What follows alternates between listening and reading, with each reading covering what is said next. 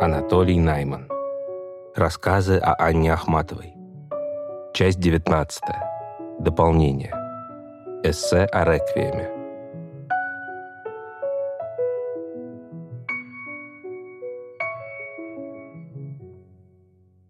Реквием. В разгар террора, развязанного Сталиным после убийства Кирова, Ахматова создает три десятка стихотворений, которых оплакивает невинных жертв и тем самым обличает их палачей. Некоторые из стихотворений «И упало каменное слово», «Уже безумие крылом» даже появились в печати, ничем, однако, не выдавая своей принадлежности к целому. Выделив из общего состава 14, сочиненные между 1935 и 1940 годами, она в 1957 прибавляет к ним прозаическое вместо предисловия и в 1961 эпиграф строфу из стихотворения «Так не зря мы вместе бедовали». В таком виде цикл после сличения текстов, которые несколько человек из ее окружения знали на память со времени их возникновения, был записан, наконец, на бумаге и стал каноническим списком реквиема, тогда же получив от Ахматовой статус поэмы. Ахматова считала, что поступить так прежде было, по условиям времени, равноценно самоубийству. В записках об Анне Ахматовой Лидия Щуковская сделала впечатляющую зарисовку того почти ритуала, которым сопровождалось ее знакомство с реквиемом. Анна Андреевна, навещая меня, читала мне стихи из реквиема тоже шепотом, а у себя в фонтанном доме не решалась даже на шепот. Внезапно, Посреди разговора она умолкала и, показав мне глазами на потолок и стены, брала клочок бумаги и карандаш, потом громко произносила что-нибудь очень светское «Хотите чаю?» или «Вы очень загорели», потом исписывала клочок быстрым почерком и протягивала мне. Я прочитывала глазами и, запомнив, молча возвращала их ей. «Нынче такая ранняя осень», — громко говорила Анна Андреевна, и, чиркнув спичкой, сжигала бумагу над пепельницей. Смерть Сталина почти мгновенно и существенно разрядила гибельную обстановку в стране, но сталинские рабы и боевые кони, институты, созданные им системы всеобщей слежки, страха и планового истребления людей, отнюдь не сошли за владыкой в могилу. Машинопись «Реквиема» была в том же 1962 году показана более широкому кругу друзей и знакомых, в том числе и новых, молодых, и одновременно предложена журналу «Новый мир».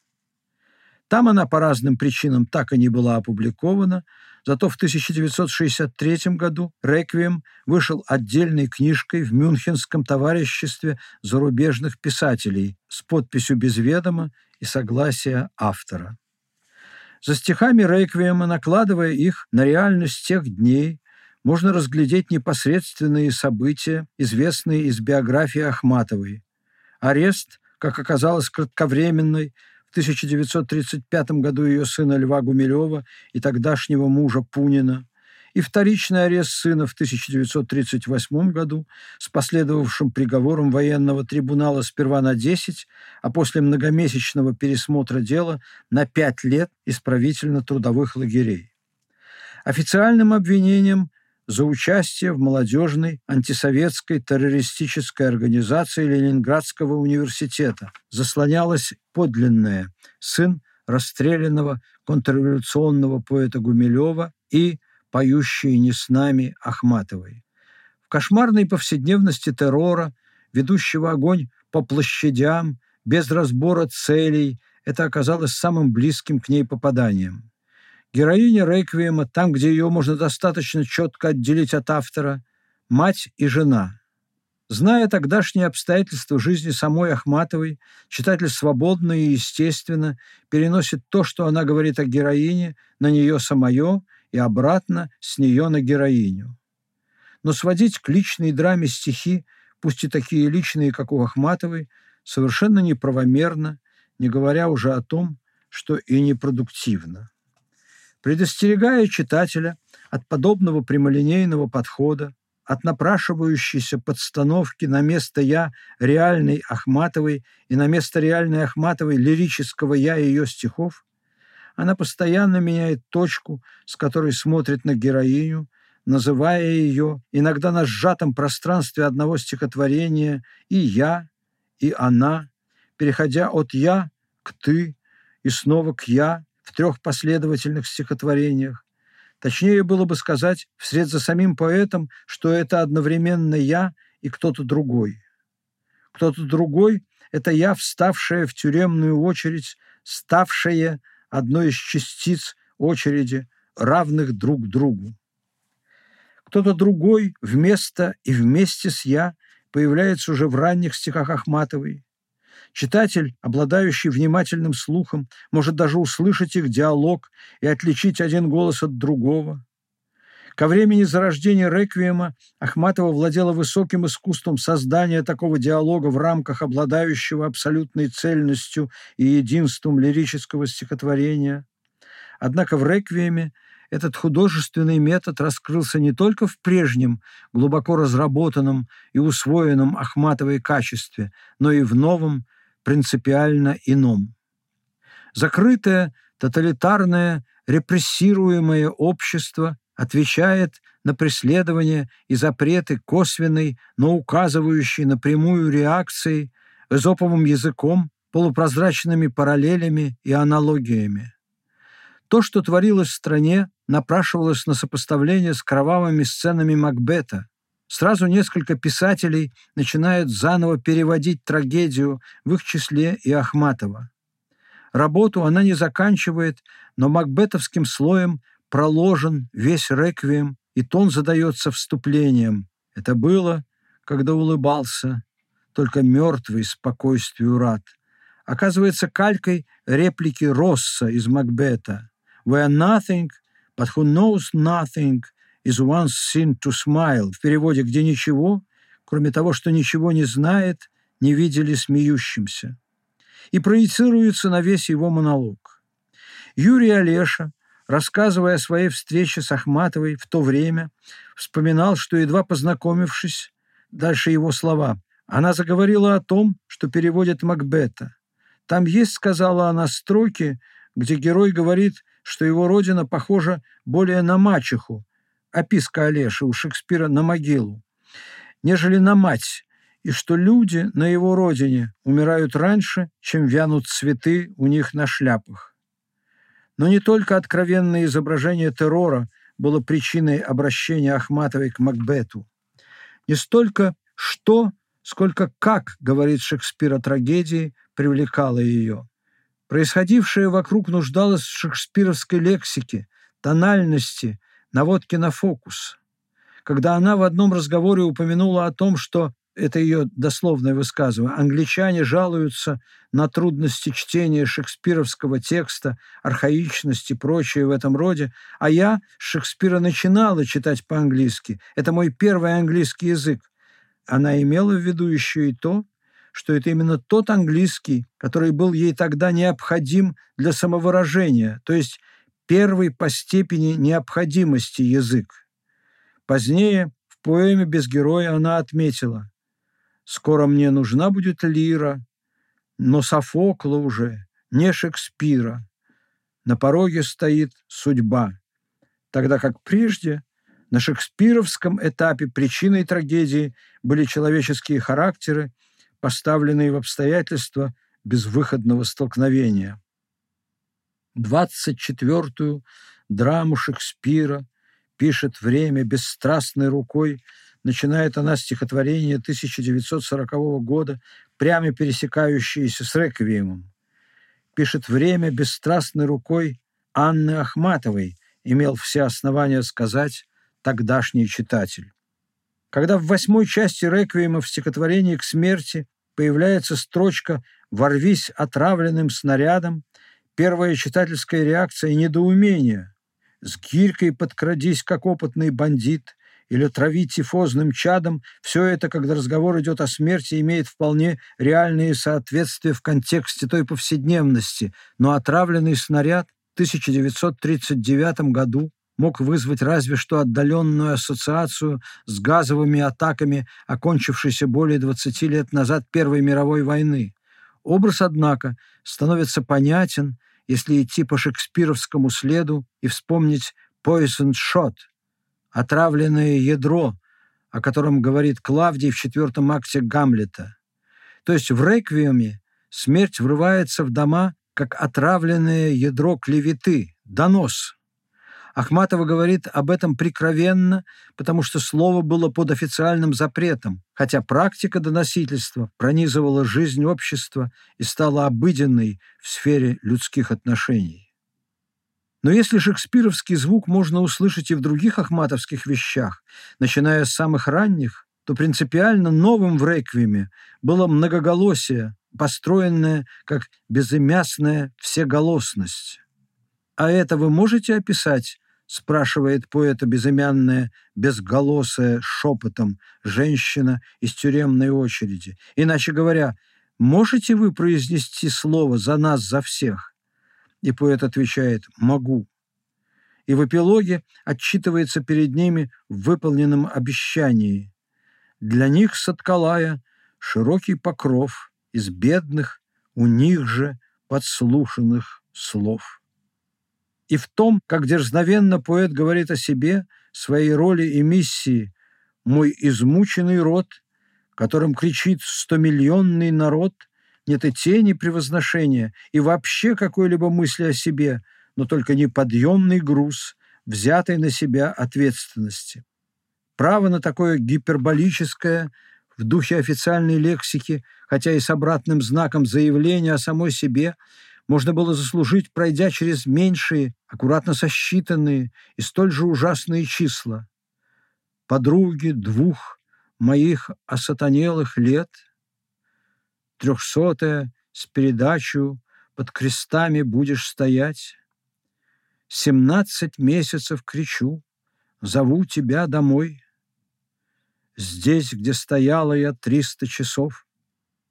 Наряду с произнесенными любым и все равно кем из тюремной очереди словами, которые пошли на ткань сшитого поэтом погребального савана, в звук реквиема вплетаются и голоса бессловесные перекликающийся с воем стрелецких жонок, вой старухи, плач детей, прощальные паровозные гудки, топот конвоиров, скрежет тюремных ключей, хлопанье двери в приемной. Эти голоса соседствуют с полной тишиной, которая есть не минус звук, а пронзительное безмолвие.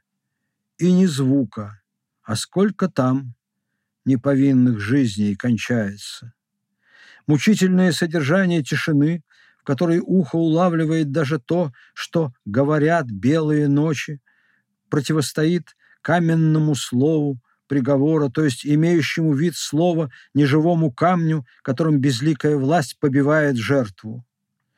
По другую сторону тишины пролетают два звука, подающих надежду, воспринимаемые также вне словесного смысла, но лишь как отдаленный легкий звук, слова последних утешений и звон кадильный. Все вместе – это тот хор, которому отвечает хор ангелов в заключительной части реквиема. Название заупокойной службы, которое Ахматова дала поэме, в этом случае прежде всего общекультурное и только потом религиозное. В читательском восприятии оно вызывает, и, по-видимому, должно было вызывать по замыслу автора, ассоциации с музыкальным реквиемом Моцарта, Верди в концертном исполнении, а не с отпеванием в церкви. При этом религиозная тема прослеживается в поэме отчетливо на нескольких уровнях – бытовом, соответствующем последовательности католической мессы и открыто выводящим в евангельский план. Лирическая героиня реквиема, верующая православная христианка, церковная сторона ее быта очевидна. Ей, естественно, сравнить пробуждение затемно, чтобы пораньше занять место под тюремной стеной, с привычным походом в храм, подымались, как к обедне ранней. С арестованным мужем она прощается в комнате, где у божницы свеча оплыла, и в прощальном поцелуе ощущает на его губах холод иконки, которой он только что приложился. Звон кадильный мог сопровождать молебен, заказанный ею о здравии заключенного. А час в эпилоге – это не только воспоминание о товарках тех лет, но и панихидная вечная память по невернувшимся. Соотнесенность частей Ахматовского реквиема с частями католической заупокойной мессы достаточно приблизительная. Можно было бы сказать, что она соблюдается скорее формально, если бы речь не шла о деле, в котором формальность выражает само существо. Эпический торжественный зачин перед этим горем гнутся горы, не течет великая река, звучит как цитата из проклятий и жалоб ветхозаветных пророков, например, «Как одиноко стоит город, горько плачет он ночью, в начале плача Иеремии, содрогнутся горы в гневе на тех, которым горе в обличительном смысле, и река иссякнет и высохнет в книге Исаии. Земля тряслась, когда выходил отец сирот и судья вдов, Бог в 67-м псалме. Вступление в какой-то степени соответствует части «Диес Ирая», то есть «День гнева», и ненужным привеском болтался возле тюрем своих Ленинград, перекликается с тем, что пророчествует Сафония о судьбе Иерусалима. В части шестой можно различить другие отзвуки конкретных частей католического реквиема. Появление распятия, как заключительной десятой части, лишь внешне неожиданно. Она подготавливается с самого начала и здесь логически выходит на поверхность. Строки «и не под чуждым, не по сводам», не под защитой чуждых крыл в эпиграфе, как к обедне ранней в посвящении, безвинная кончилась Русь во вступлении, за тобой, как на выносе, шла в первой части, под крестами будешь стоять в ты сын и ужас мой в пятой, о твоем кресте высоком в шестой, читаются не только как описание непосредственно происходящего, но и как этапы крестного пути Христа и сопровождавших его матери, жены мироносицы, ученика. Суть осатанелых лет в посвящении не столько в их озверелости, сколько в прямой одержимости сатаной. Именно поэтому крестообразно построенная ленинградская пересыльная тюрьма двусмысленно зовется крестами, а тюремные фургоны издевательски носят имя Девы Марии, равно как и стоявшей под крестами Марии Магдалины, черных Марусь. Вот почему десятая часть воспринимается как своего рода катарсис. Вслед за стихом, взятым на эпиграф к ней «Не рыдай меня, мать, зрящего гробе», в девятом Ирмосе канона Великой Субботы следует «Восстану бо и прославлюся, и вознесу со славою». Когда в 60-е годы «Реквием» стал ходить в самоиздатских списках, отзывы читателей, доходившие до Ахматовой, были единодушны и, в общем, сводились к тому, что сказал ей Солженицын. «Это не вы говорите, это Россия говорит». Недавно прочитанный тогда также в самом издате Хемингуэевской «По ком звонит колокол» сделал популярной фразу из эпиграфа Джона Дона – он звонит по тебе. Близкая к такой формулировке реакция на появление реквиема – это реквием по России, по времени, по всем – настраивала на прочтение стихов главным образом как еще одного разоблачительного антисталинского документа эпохи. Схема была примерно такая. У Ахматовой забрали сына, но она поднялась над собственным материнским страданием и создала стихи о страданиях осиросевшей матери вообще, Марии по Иисусу, России по миллионам погибших ее детей. Не говоря уже о том, что линия овдовевшей жены отодвигалась при этом на второй план, а то и вовсе попадала из виду.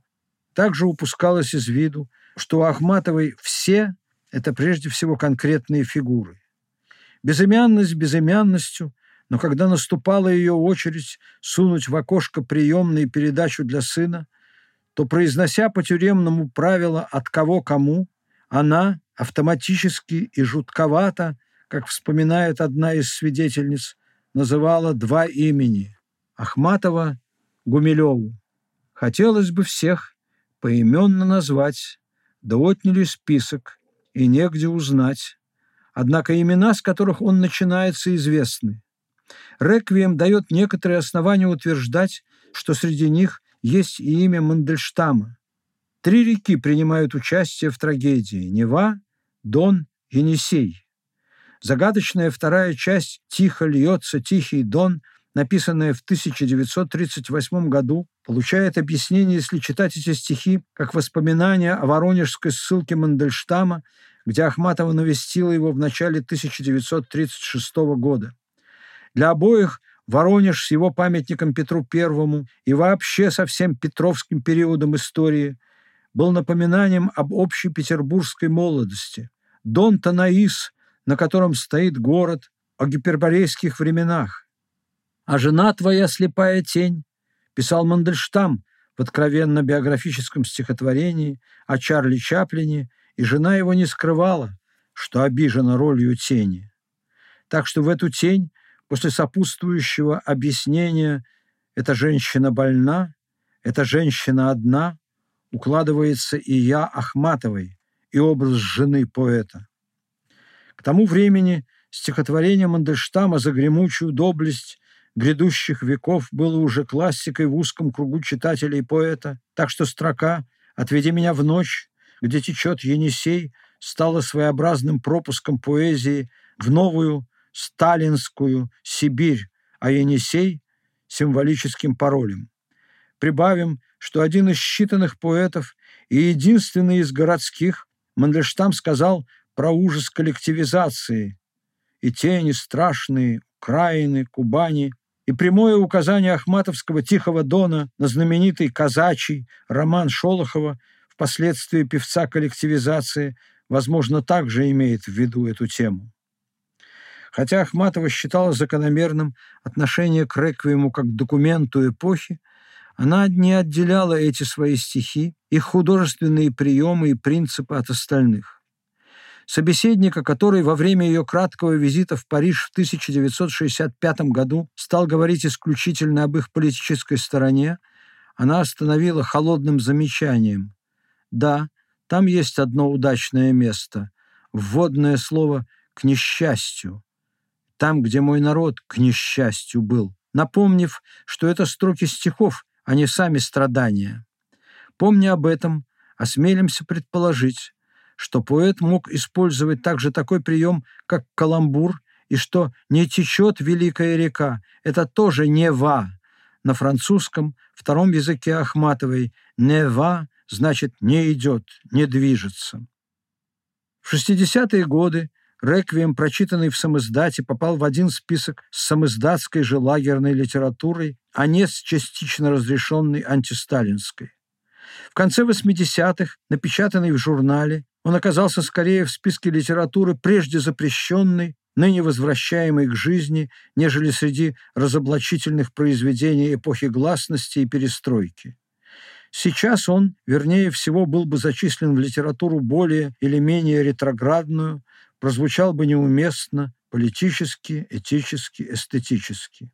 Политически потому, что, изверившись в новом порядке вещей, называемом демократией, люди готовы видеть ушедшую эпоху, если не совсем как золотой век, то, по крайней мере, более приемлемой, чем наша, и не хотят верить, что это была унизительная мука, сумасшедший страх, голод, холод, кровь, подлость, предательство, а не пение патефона. Этически, потому что мораль с тех пор еще передвинулась в том же направлении, направлении бесчеловечности, и нам уже довольно безразлично, что происходило тогда у нас в Москве и Ленинграде или только что в Чечне, лишь бы это происходило не с нами. Эстетически, потому что в расцвет пост-постизма Ахматовский реквием выглядит сродни похоронной процессии врезавшийся в городское гуляние, или надписи «Мементо мори», помня о смерти над входом в дискотеку, или вспыхнувшим на перу победителей невеселым словам «Мене текел у парсин». Но реквием всегда реквием. Он всегда кого-нибудь или что-нибудь отпевает. То, что отпевает Ахматовский, больше, грандиознее того, что вызывает наше самодовольное несогласие с ним. Он неизмеримо серьезнее, наконец, искуснее того, что мы можем предъявить, как наше нынешнее творчество. И спрошенное о сегодняшней нашей бедной боли, а это вы можете описать, она имела бы право ответить. А что, собственно говоря, описывать?